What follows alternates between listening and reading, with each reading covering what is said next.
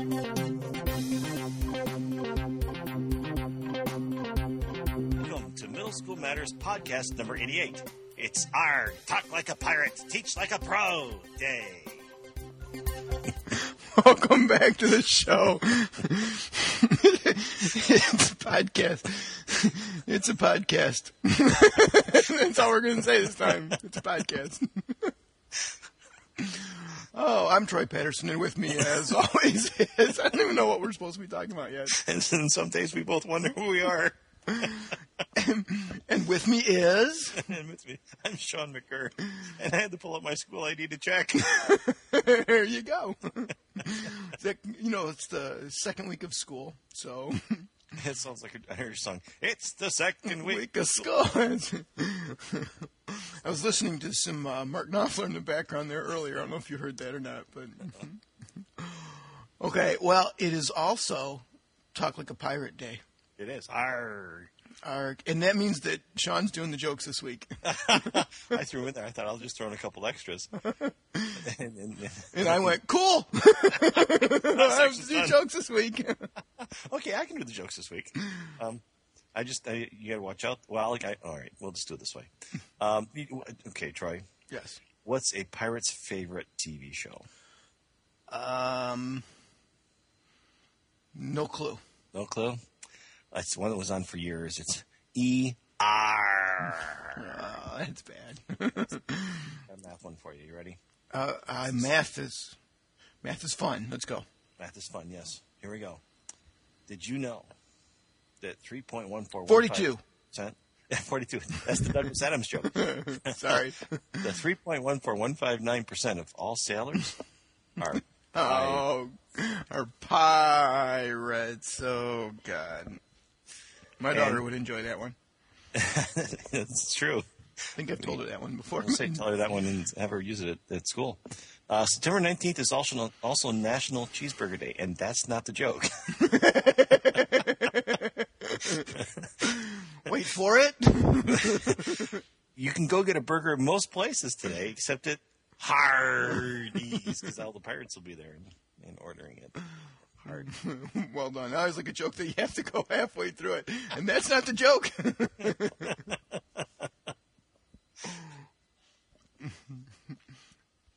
Oh, well, I, you, the- the- you- you I got one two more lines there. I do. Oh, oh, okay. You're right. I do. You're right. I- Except that, that one, I didn't think that was a joke either. I just threw that in because I didn't have any other place to put it. Uh, well, you know, I was teaching the other day, this week. That's probably good. It was, yes. That's what I get paid to do. and and all of a sudden, this guy burst in my room right in the middle of my lesson, and he says, "Hey, the teacher down the hall is teaching a way better lesson than you," and ran out. It was, it was Kanye West. Ran in my room and told my kid the down the hall was teaching a better lesson than I was. Did you have a microphone in your hand so you could grab it out of your hands? I've got one of those little, you know, light speed things that you know hangs from my neck, and I was able to run off stage. Yeah. so, so you kind of wondered what your pirate name might be. You know, you know, if this was, you know, the the 1700s, 1800s, well, 1700s. Um, and, and, and if, if Troy was a pirate, I, I wonder what Troy's pirate name would be. And, and so I went to the pirate name generator, one I wouldn't necessarily give the kids because it, it's gangsta name generator, I think is the, is the dot com. But so I, I, I, searched what our pirate names would be. And, and, and my name would be Frownin Tad Hack. R. And Troy's pirate name is Cowan Joe Smythe. So you can take names and throw them in there and and and, and find out what your pirate name would be. Might be fun with uh, the kids, but I would check it beforehand, uh, simply because um, it's run through a it's it's a mathematical algorithm.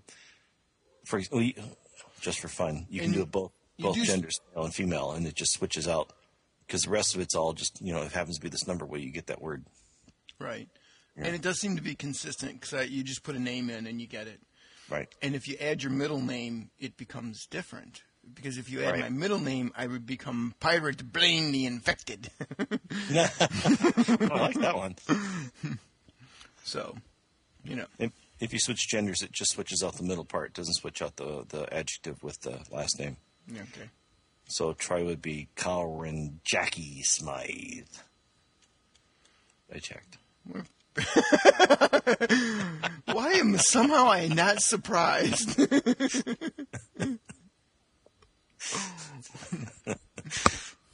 So today's Talk Like a Pirate Day, and you might you know have some fun with that on Monday. Um, it's you know, un- usually it, it frequently. I know the last couple of years it's fallen on a on a school day, yeah. and I know a lot of people had a lot of fun with it. But um, Well, there was a lot of a lot of things going around the net uh, today talking about folks doing it yesterday, so, so that they could do it at work, so they could do it at Right. school. But this is something you know because of following weekend, you could also do it on Monday. absolutely, Yeah, we won't tell anybody. of course not. No, And if you want to tell somebody, where should you go? Um, I should go. Oh, you know what? I would I would talk to folks at middleschoolmatters.com and post a link there, or I would send an email to middleschooleducators at gmail.com. You know what's even better is I would even like you know post it like as a as a tweet, you know, and include MS Matters on Twitter, and you know you can even post it on one of our walls over at on Facebook. I don't know if our fan page is working yet. It is the Oh. most convoluted system. I'm still irritated with them. It's like that seems like it should be easy to do. I mean, it seems like they got all the hard stuff down, but the easy stuff is just Well, maybe frustrating. maybe it's a revenue making source. They'll offer a class in how to set up a fan page. Yeah. you know, it's kind of like Microsoft networking. You pay for the class, and then you go out and network people. And yeah. Facebook, you pay for the training, and then you go face people. I don't know. It's just really weird.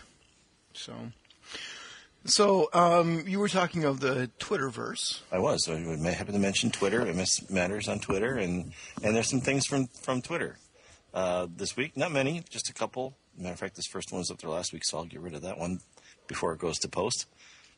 Uh, po- oh, what's happening here? Um, I got the spinning beach ball. Uh, Go Smithsonian Ed is the Smithsonian Institution in Washington D.C. and they're having Smithsonian weekend events, a nighttime artworks and fiesta. Uh, you can go in and check that out. There's also some stuff online related to that. Uh, Sharon Elin, math teachers, check out the 3D Vinci with Google SketchUp for teaching geometry. So there's some geometry resources there. Resources? Resources. Hmm, it's the second week of school. and let's see, we've got um, a digital cheating page from the Parent Summit of 2009 in San Antonio. That's in, in- interesting for te- teachers to check out some res- cheating resources. Not that we want you to cheat, just help you to catch the cheaters. And Cheating I- resource page. cheating resource. Oh no, you're cheating on on, on on you're cheating right now, aren't you?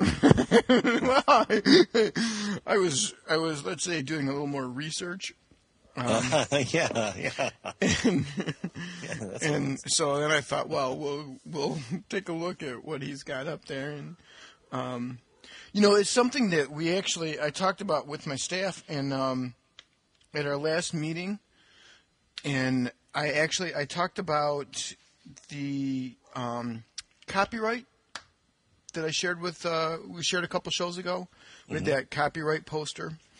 Um, I, so I shared that, and we talked a little bit about cheating, but um, this would be something that we would maybe be, take a look at as well for um, for sharing with um, sh- sharing with the rest of the, my staff as well, because now that looks like um,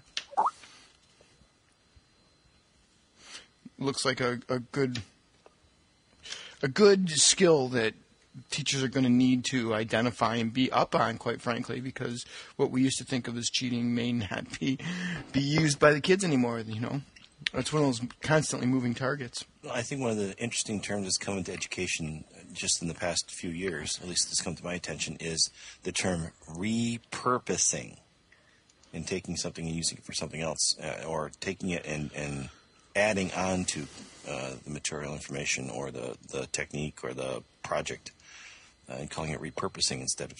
I mean, back when we, we were kids, we would call that, we would accuse of cheating, taking someone else's idea. Yeah, copying. And now the term is repurposing. Um, it'll be interesting to see where that goes. Absolutely. Um, We, we talked a little bit about this uh, Google Apps and changes. Um, Miguel Guhlin, I hope I'm pronouncing that right, um, had posted a link to some changes in web publishing policy. But I, you were also talking about how uh, Google's actually making it a little more difficult to. Yeah, you know, I've tried to sign a couple people up, and it used to be that you'd go there, you'd pick a username, and if the username wasn't being used, you were all you signed up and you were done. And now you have to put in a, a valid email from somewhere else, and then they send an SMS to your phone, and it was it was very convoluted. It was a it was a way more work than um, than I thought it should be because we're doing some. I'm doing some things with Google Docs, especially um, some things, and I'm sharing that with other with uh, some other principals, and uh, so I'm getting you know getting them to sign up for Google Docs because you can do forms really easy, mm-hmm. and we do walkthroughs, and for me, you know, I've got a form that I just I, am able to pull out um, any web-enabled phone. I use my iPhone, um, and then just tap a couple of things that we're supposed to be looking for. You know, does it exist? Is it there? Are there any notes that I want to take? Anything like that, and move on. So instead of visiting ten classes and then trying to remember, okay, what was it that I saw in class two? Were there school improvement posters up or no? Was there you know, was there anything? How did the kids respond to the interest level in the class and all that? Instead, I just tap it in, it puts it in a spreadsheet. We can look at it later, and then we can also use it to disaggregate out things as well. How many times do we see, you know, a kid engagement at a very high level? How many times do kids know what they're supposed to learn? We can do things like that uh, and it makes it easy and quick. But the sign up process for Google for Google getting to getting a Google account has become onerous, in my humble opinion. I'm glad I did did it early then. I am too. Of course, um, a lot of schools use uh, Google Gmail accounts or uh, the the Google Plus One type accounts. More and more schools are more and more universities, especially. There's um, there was another major university that went over to um, to Google Docs. They're they're in the process of going over to Gmail. They're mm-hmm. getting out of the email business, which I find kind of scary because you know, education, especially higher ed education, is where we were getting a lot of that cutting edge stuff, and I would hope that would continue. I think that's a good place for them to learn how to do that, and well, I hope that hope they aren't abandoning that role. Well, I wonder if the I wonder if it's it's it's kind of like a well, everybody's been there and done that. Um, we have computers that will process things fast enough. That's not really where the cutting edge is. Here's where the challenge lies. Let's send our students over to, but we don't. Uh, you know, of course, I'm not yeah. that up in tech to say, you know, this is the latest challenge. But you know, maybe the challenges lie in these other areas, like um, developing a, a new OS or you know something that's outside the right. every day, every day. Eventually, they'll be coming to the everyday domain, but you know, it's, it's still out there type of thing. Yep. All right, let's take a look at uh, a couple of web spotlights for this week. Mm. Um, first one comes from Cool Cat Teacher, um, Cool Cat Teacher blog, and um, I thought this was uh, applicable to all teachers and specifically to um, middle school teachers. Um, and these are her 10 totally random tips for teachers. Number one, keep a snack shelf. when I'm having, she, and I'm, I'm quoting her here, she says, When I'm having a rough time, I just go to the shelf and I'm not tempted to binge on candy bars in the machine. Mm-hmm. I restock this twice a month, and she keeps healthy snacks there. So, um, little forethought there. Number two, use sandpaper to sharpen scissors. I can't stand sticky scissors. Man, that drives me nuts. Um, so she does a lot of creative things. She keeps a large piece of sandpaper and cuts it a few times with scissors, and it sharpens. Works on a paper cutter too, she claims. Hmm. Keep a paper towel tube of power towel tube of power. That's right. So, okay, so you carry things around all the time. Mm-hmm. When inundated with those plastic bags from the grocery store, get rid of the end of and and get to the end of a paper towel. a paper towel roll. Take the cardboard and jam it full of plastic bags. Ooh, that's a good idea. Never know when I'm going to use them, but they come in handy. Well, think about the end of school year. You know, we get all those kids that are starting to take things home from their lockers. This would be a great way to you know, stock up on those throughout the school year. Well, I mean, you wouldn't have to necessarily do it through school year, but you know, like starting in January, thinking about towards the end of school year, or anytime your, your team wants to do a locker cleanout, that'd be perfect. Yeah, I just there. I mean, I think she's right in this one. I mean, it doesn't take up a lot of space, but man, those things can be handy. That's a great idea. So it's good. Yeah. Um, this is one that I really like. Put dry erase boards everywhere. Oh, I wish I could. Um, and and here's what. But this is the part that I got. That I got. Um, that I think is really cool. She has six small dry erase boards. She got tired of buying and throwing away poster board. So she bought six small magnetic dry erase boards and stuck them to the wall using double-sided Velcro, um, sticky Velcro tabs. Student groups of three take the boards off the wall, use them, and stick them back up. Um, also stuck an eraser under each one of them. Kids use these all the time. Homeroom, working on math problems, team projects. Coolest thing I have, coolest new thing I have in my classroom. So um, and I think that I like, I really like the sticking it to a wall. It's got a home, it's got a cen- central place kind of thing.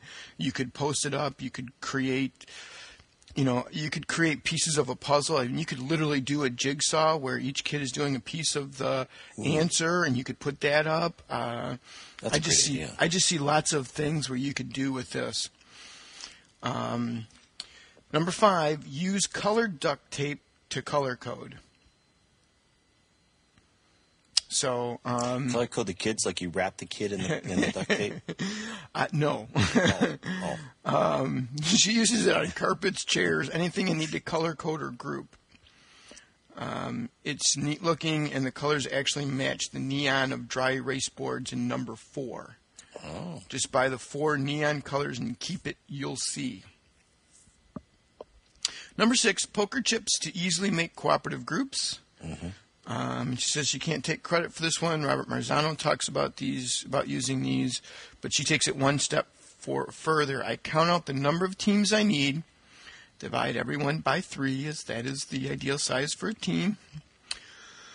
Um, then I write A, B, and C on the inside of the chip. Also, the kids draw a tri- chip, and then the first start, first start with the color of their team, then move to the letter for a nice jigsaw.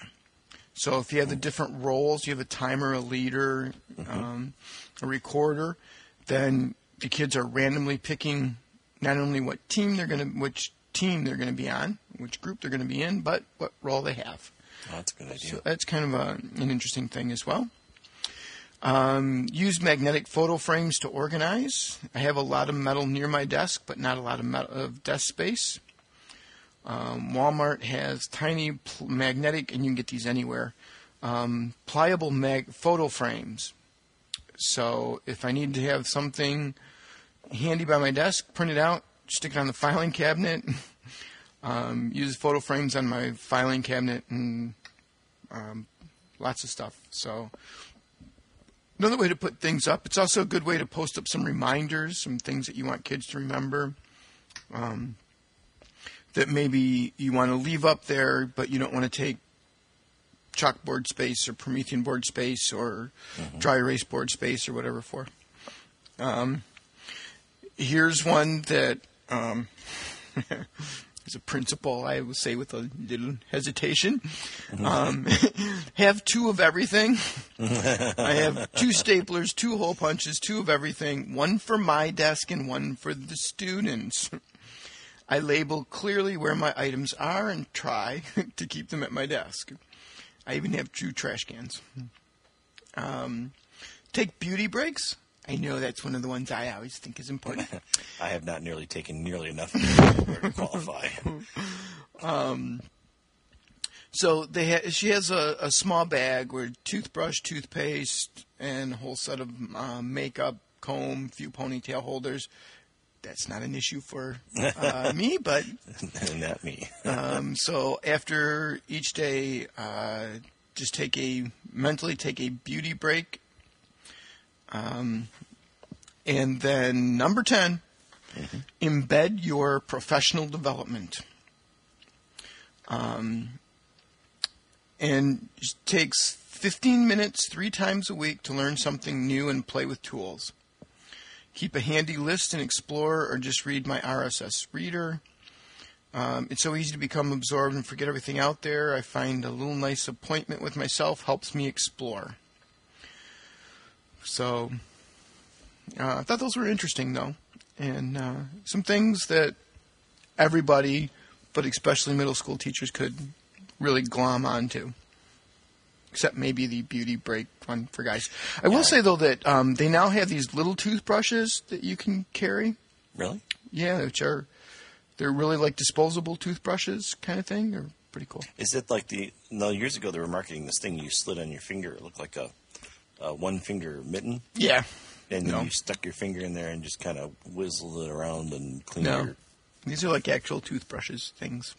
Good. Because standing in front of my class doing that, I look a little silly. I wouldn't even necessarily say you should use the little one in front of your class, but but it is um, it is some good. And there's a, a few extras um, that some of the some of the people say they keep a pair of folding scissors on my key ring and a flash drive. I've uh, one of my teachers came to me. Two of my teachers came to me yesterday. One of them had a flash drive on her, so I called her a geek. in the only most loving way because she's an excellent, excellent teacher, and um, and um, um, she called me a geek right back. So you're okay. Um, so I'm getting her introduced to Dropbox, Oh, okay. and I introduced another teacher to Dropbox because she.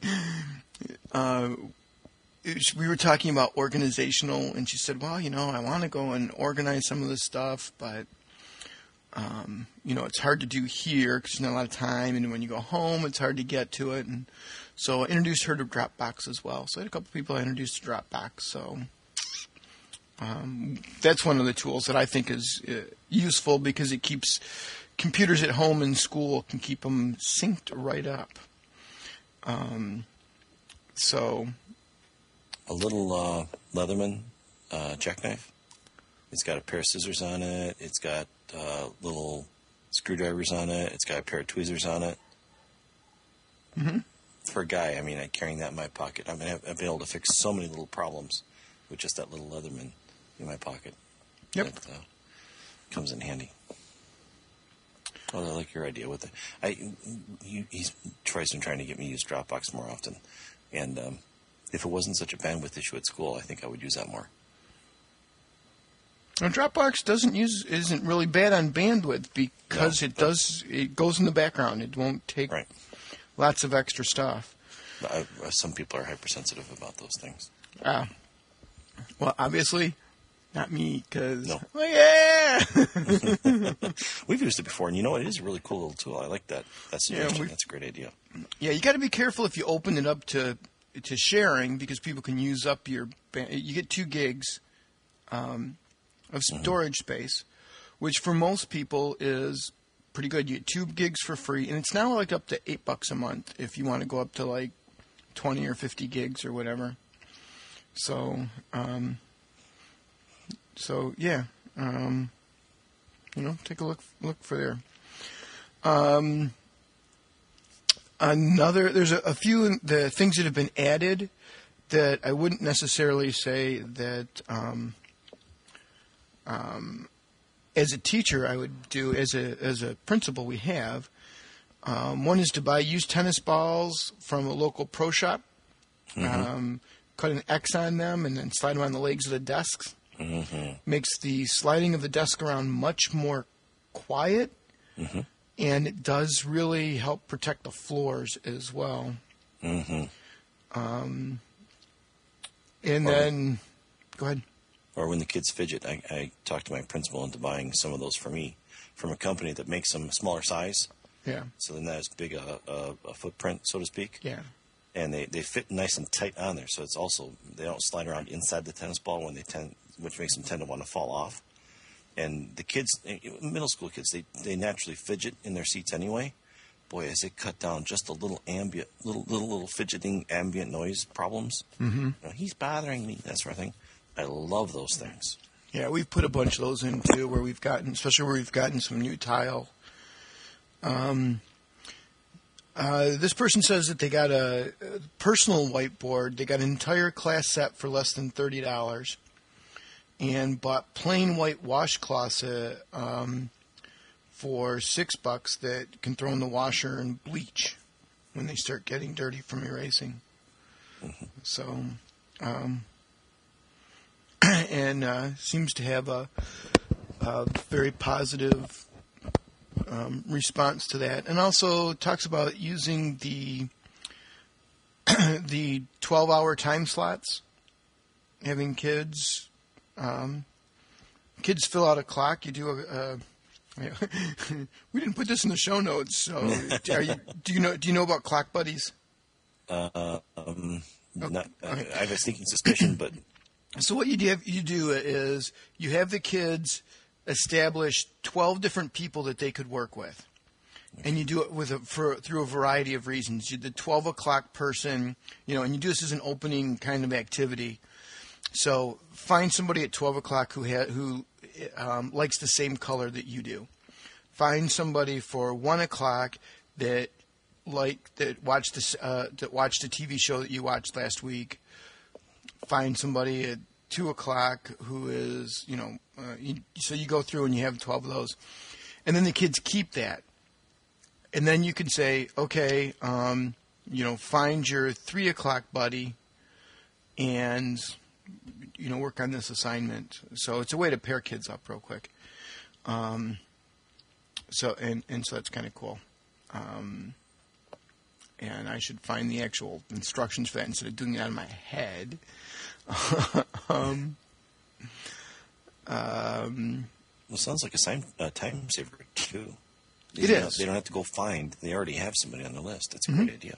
and then you're also they're also working with a variety of people because you now have 12 to pick from or um, uh, you know however many because you can do three six nine and 12 if you want to just do four of them and you can change those up if you want and you can even just assign them if you really want to so um, so yeah, but I thought those were some some good ideas. I think one of the things that's underlying that is to take care of yourself as well, um, and I think that's real important and probably something that maybe not enough people remember to do and do well is to take care of yourself.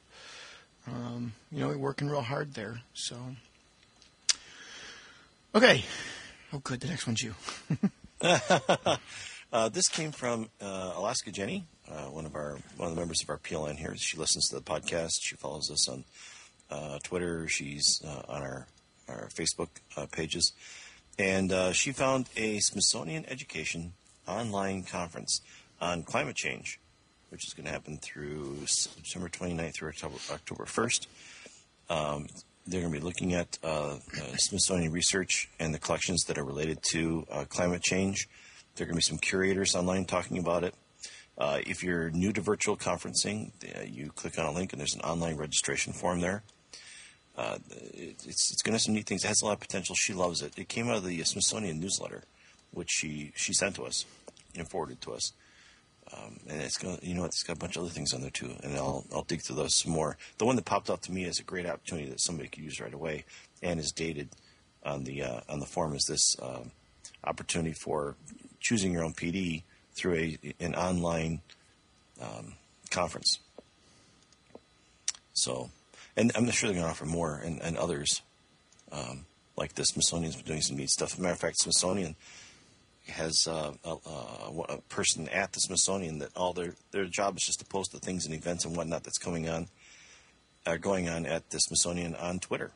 They have a Twitter feed. You can follow the Smithsonian Institution on Twitter. You can follow the Library of Congress on Twitter. By the way, the Library of Congress is having some authors in, and they're doing some author stuff. Now, I think a lot of it's local, but they may also be putting some of that stuff online. And if I find it online, I'll include it in our show notes next week. Yeah, this got some interesting stuff on it. They have state standards of learning, Mm-hmm. um, and you can go by state and pull up the state standards of learning right through there. Um, and they seem to have that tied into uh, resources that fit that individual standard. That's pretty cool. They've got a, a list of the topics they're going to cover. Uh, climate change, carbon dioxide, context, and certainties. They're going to focus on the ginkgo biloba plant. You have you have ginkgo biloba Yes. plants, right? I'm in the Yes. social studies stuff, though. uh, biodiversity and climate change, um, impact and action. Yeah, there were a couple of social studies guys, and and this is this is a science thing, so we're a little out of our. No, I'm in the social studies, though. I mean, I went to. Um, Oh, you went to a different uh, section of the thing. I'm, I I'm went to just a talking about different the one conference. I'm, I'm staying focused. I'm on the show notes. well, I but that's where I started. Well, here's one. If there, you go to the climate change, you go to the climate change right, part, right? yep, And and um, and so that's the professional development part.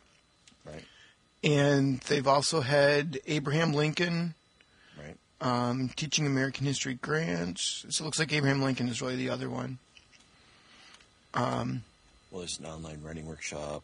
Smithsonian has a teachers' night. But if you go to the for educator part, Okay, you have state standards of learning, and you can find resources based off of grades. So you could select just uh, instead of all grades, you can select four through eight, um, and you can select just individual subjects, or you can select state standards and work through state standards, grade, and subject, and then it sends you directly to some links that are uh, material that addresses those individual standards. That's pretty cool. I've lost Sean now as he's looking up state mm-hmm. standards and all that good stuff. Well, I so, found I found opportunities where they got the scholars in the schools, the Smithsonian Institution event calendar. Oh, you know what? Uh, okay, all right, all right. We're now on a sparkling moment. Here we go. here we go. if you go to SmithsonianEducation.org, yeah. Uh, and you'll see a little a little title bar has for educators, field trips, professional development, lesson plans, resource library, and educational services.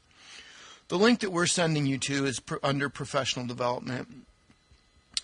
But if you click on the for educators, um, just underneath the starburst there, it leads you to lesson plans and it leads you to resources in state standards of learning where you can just drill this down very quickly finding a, a resource that would fit what it is you're looking to do.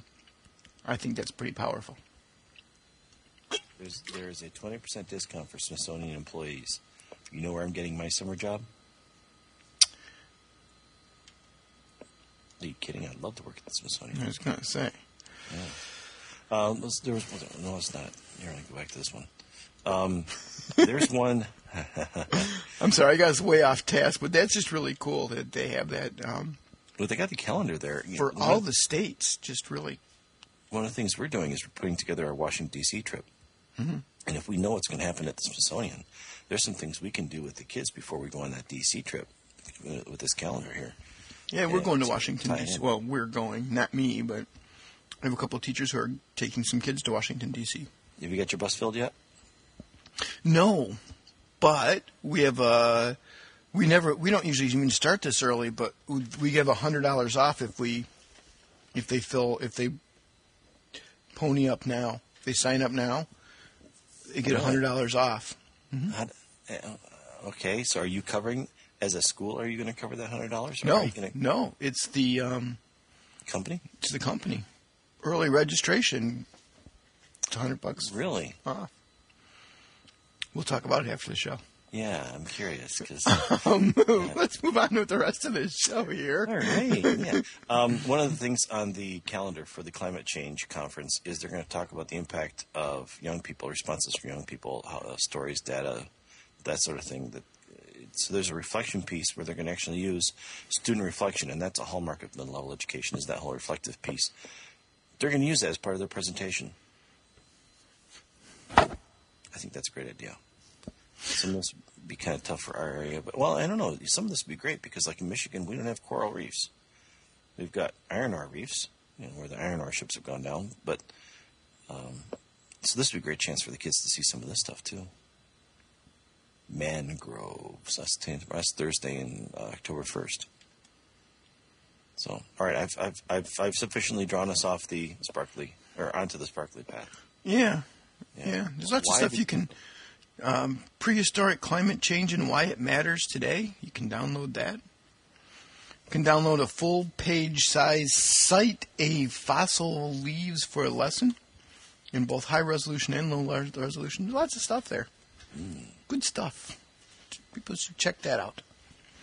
The ginkgo. Not All right, next up on our web spotlight is um, some lesson plans for literacy. This is readwritethink.org, and this comes from the International Reading Association.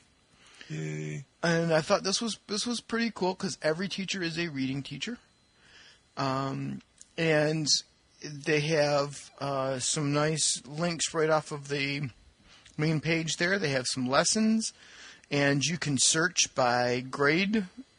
So if you want um, to say six through eight, you can go okay six through eight.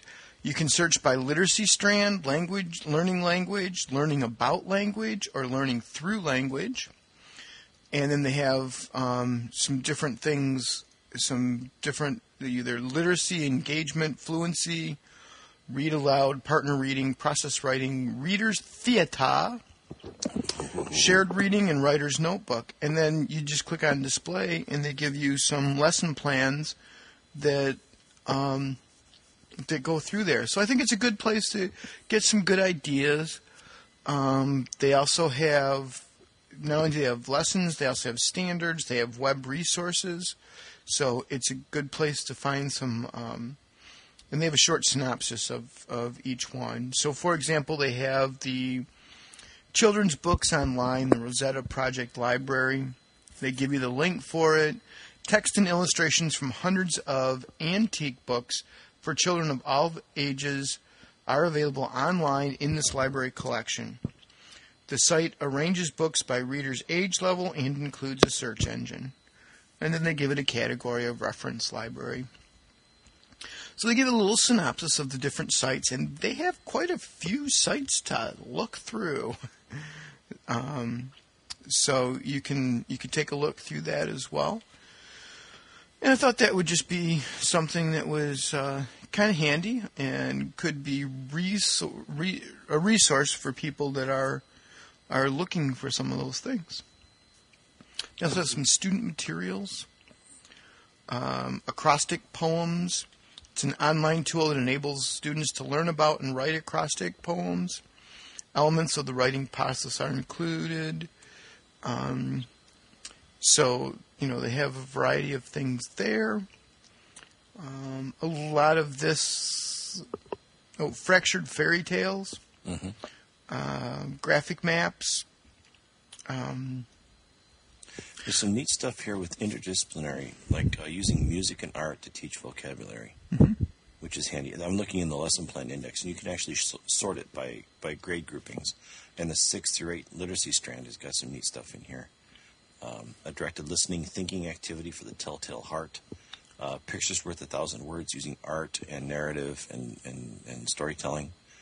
Um, uh, book clubs. Uh, I don't know if you guys have a book club or not. Uh, a couple teachers in our building have started one, and it's taken off like wildfire. It's it's a great idea. Yeah, we had gotta have the book clubs. We had book clubs last year. With our new schedule change, it's Oh. uh, something that's I've got to figure out how we can get it back. Our teachers have to do it on lunch in order to get it done. Otherwise, the schedule doesn't allow it to happen. Yeah, You can run. Well, I don't. know, Do you guys still do advisory?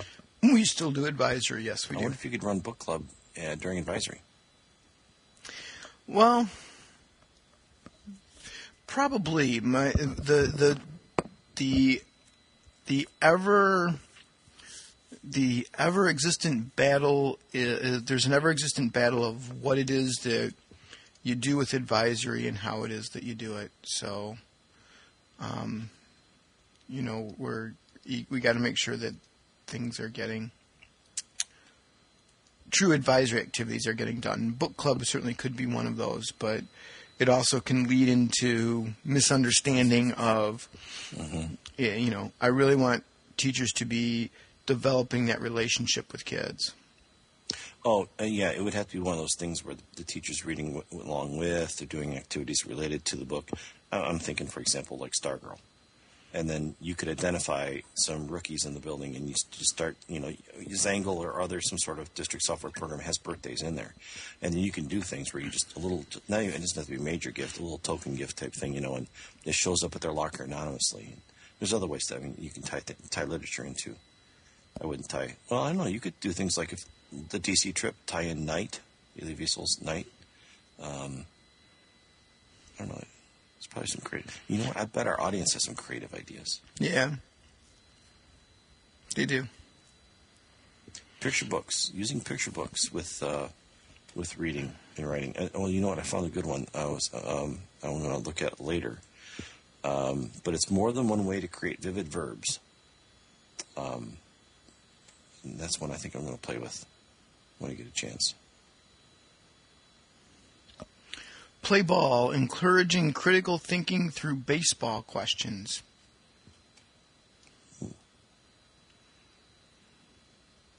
So there's there's a lot of uh, there's a, point being there's a lot of a lot of information there.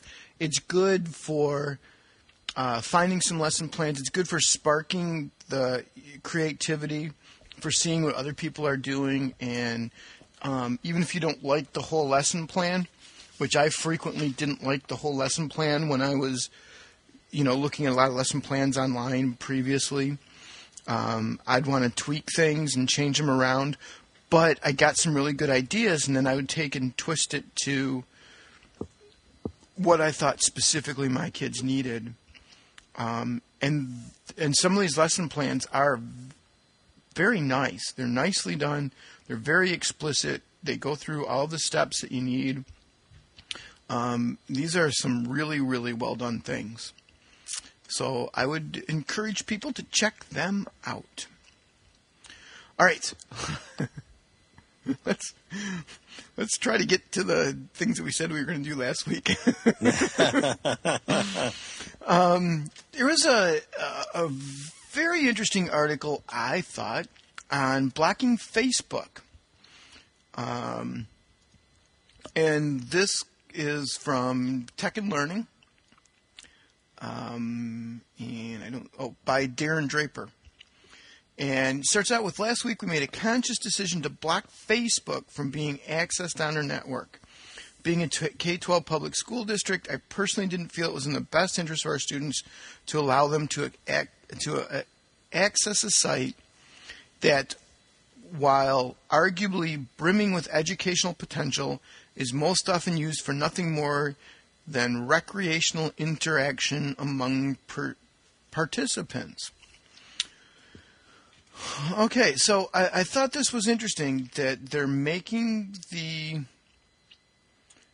the decision to block Facebook and having a conversation about it. First of all, having a conversation about it, I thought was a, a good step in the right direction. Um, but it also brings up the the the balance that we face between the idealism of certain of these technologies and the realism of certain of these technologies. Um, and and I would like to hear from people that would like Facebook unblocked and wh- uh, for this district to unblock it and why it is they would would, would want to do that. Um, because the there is the brimming with educational potential, which I thought was was um, interesting, versus the actual. And there is a link to um, to the um, the resource on what it what it is that could they could do. Um, uh, what are some of those educational topics are and could be. Um, but it, it's interesting, and um, And he asked the question: Am I am I am I alone in thinking that Facebook is roughly 98% play and 2% academics when it comes to the unchecked use of today's typical teenager? What percentage of teachers can be trusted to ensure that Facebook is actually used by their student students for legitimate learning? Um, and he kind of points out that the teacher has an interesting has a role to play in this. And he kind of ends with some questions. Um, he says the debate. Uh, I'm sure the debate is far from over. Um, and he's asking for feedback. Would you leave Facebook open on your K 12 no, no, network? If so, why? Additionally, what can you do on Facebook that can't be done elsewhere? And finally, um, what are you going to do to train your teachers to effectively utilize it with students? And then he ends with, because the opening the floodgates is just the beginning. I think he's made a lot of really good points here in terms of um, what kind of professional development do we do? How savvy are teachers in how to use it? And all teachers, not just one or two, but all teachers in, in using it. What is it that you would actually use it for? How does that play out? Do we need to answer all these questions before we actually before we get there? Um, and, and I don't know. I think there's a but I think it's a healthy debate. Sean? Yes, I think it is. Um, sorry, I got lost in thought there for a second. In my mind, while you were talking about it, I was thinking, you know, if I'm an IT person or as a teacher, yeah, you know what? But I'm thinking sandboxing it. You know, at the, at the middle school level, what if we were to sandbox it? Would that eliminate some of the decisions he's, he's struggling over. And if we sandbox it with teacher approval, I mean, that eliminates a lot of the th- ethical vulner- vulnerabilities he's talking about. Uh, and obviously, one of them is he's talking about teachers friending their ninth grade students, or their, in his case, ninth grade students, but their students on Facebook. And I wouldn't necessarily do that. That just that opens a whole world of misunderstanding, potential misunderstanding. But this, you know, our students are using social networking. Right. They're, and, and they're going to use it without us. The question Right. is, do we want to teach them how to use it safely? That's part And- of that needs to be part of the discussion. And and at what point do we say, hey, you know, And and I'll, I'll tell you what our district answer has been at this point is that we've there there are open source. You know, we use Moodle, and there's some open source um, uh, modules that you can plug in that um, essentially replicate Facebook, so that it is um, it gives the kids chances to do the, the, the social networking stuff without um, without it being on Facebook. Part of the problem that, like, like I face, um, is that you know what you have your private side, and there's certain things that on that you would put to friends and family that you wouldn't put to parents of every kid in the building. And by creating this separate thing that acts like Facebook, looks like Facebook, but is just a professionally based thing, then yeah, I can do things differently. I, I could friend students because now it's just it's all I'm doing is profession. I'm in the same professional role as when I see them in the cafeteria. Okay, yes, I know you. Yes, I can, you know, I can joke around with you a little bit appropriately. Um, you know, if I know that you're a big Ohio State fan, I can, you know, razz you a little bit when Michigan beats you and things like that. But, um, but it allows it to create that environment, and then we could teach them that environment and how to do that. And that is how we've uh, kind of addressed it. There's one other issue here. I don't think that he's hitting on directly, but it needs it needs to be factored into what he's talking about, and that is people on Facebook select their communities.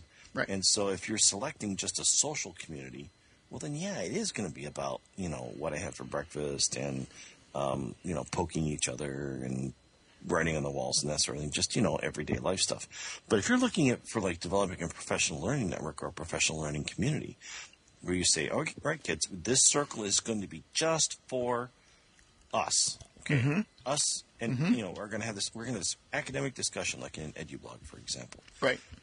Well, then, I mean, already then you're, you've selected the type of conversation you're going to have. That's going to change the element, and it's not going to go with 98% play and 2% academics because you've Right. already established the standard up front.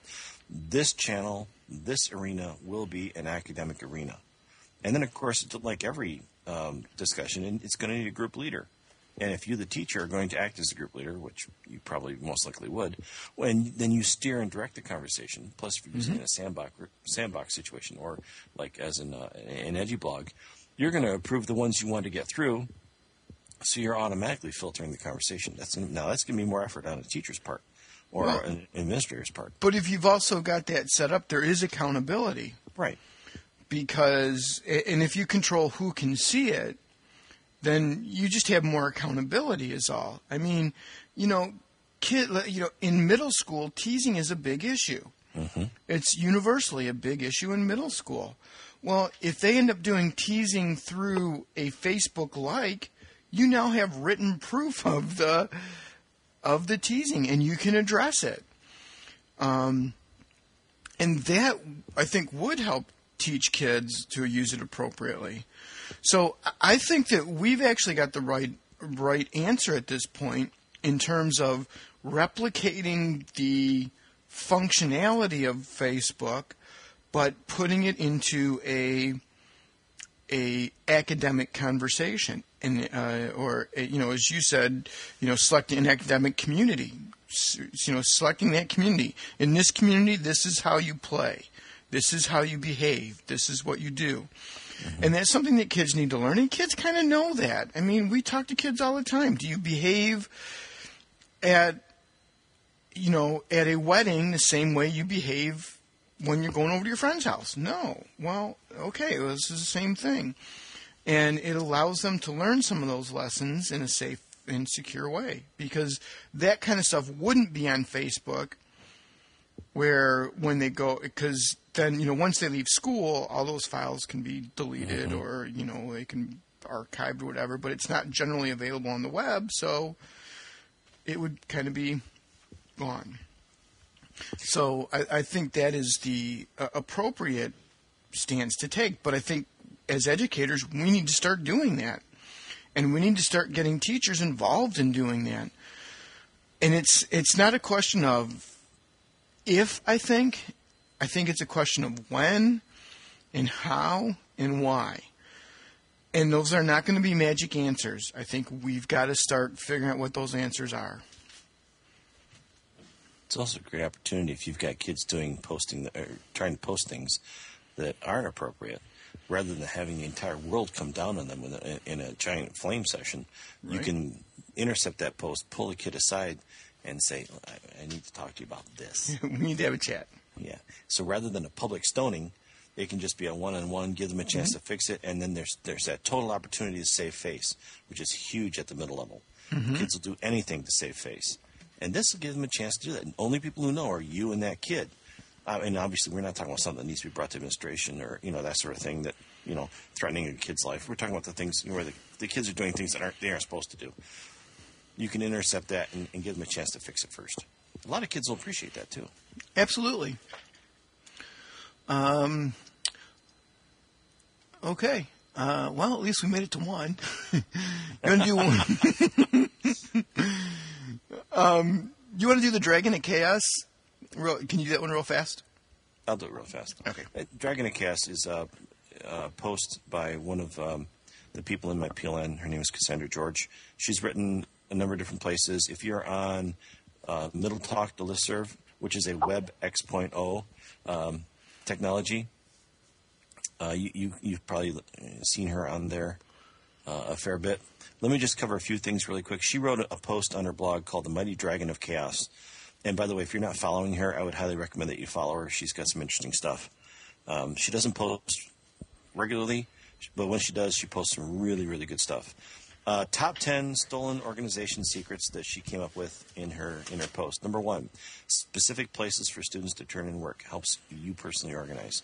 Have a number two, have a designated place for students to collect their work from when they're absent, and a place you know so a kid writes their name on it. You put it in a folder, and then they they don't come to you when you're trying to get the class going or trying to end a class. They just go to the folder, get what they need, and and do it. Turn in whenever your you know your your timeline is for that. A no name folder. Papers go in there. If they don't know where it is. They can go check the no name folder, see if that's their work. Of course, if that was me, I'd go over and put, you know, I wouldn't do any work, wait for somebody's score, put my name on it. But uh, I wasn't, I, I submit I wasn't that smart when I was, when I was that age. Um, well, let me skip down here a little bit. Uh, keep seating charts on a podium or an e- other e- and other easily accessible location so you can take attendance really quick. Uh, use email for parent contacts whenever possible. Let go. I like this part. Let go of things that don't really matter. Uh, first years in the classroom spent. Uh, she spent hours organizing the class library. Didn't turn out that that was a huge uh, need. Let it go. The kids will find the book they want, and they just put it back into the library, and it's done. Not something she needs to occupy her time with. Um, we'll post a link in the show notes so you can wander over and see those, see some of the other ideas that are listed there. Um, I, you know, I do this one too. I have a board in the hallway outside the classroom where I write down what the kids are doing. She puts what the kids need for the hour, but I put down what the kids are doing, and that keeps the kids from coming up to me going, "What are we doing today?" Yeah. Yeah, I start them right out the beginning there, right here. It's right there. So as you walk in the door, or let's say you forget what we did in class that day, and you're walking by, you know, to your locker to get your stuff to go home, and you, you want to know if you have homework, you look at my board. It's right there on the way by. You don't have to ask anybody. You just right there on the way past my room. So lots of re- lots of neat ideas there. Some some uh, some good comments uh, to that post, and I will leave those to your reading because we're we're running. we're, we've taken a lot of your time, and hopefully you you you, you waited to the end where we put the good stuff. um, the idea of having um, a board outside your room where you remind kids what it is they need to bring is very powerful. it can be very handy. Um, so we've put some uh, some whiteboards outside of rooms, some of the small whiteboards, just yep. to just put things real fast on there, and you know, bring your book today. Um, you know, do you have your brain with you? So. okay, well, we certainly hope that you will uh, will get in touch with us. Drop us a mm-hmm. line at middle school uh, middle school educators at gmail.com. Um, I really shouldn't have two computers on at once. Um, um, or, you know, drop us a, a, note in the comments. Just go to uh, middleschoolmatters.com and click on the comment and post a comment. Uh, we greatly appreciate your feedback. Until next week, this is Middle School Matters for middle school educators who care.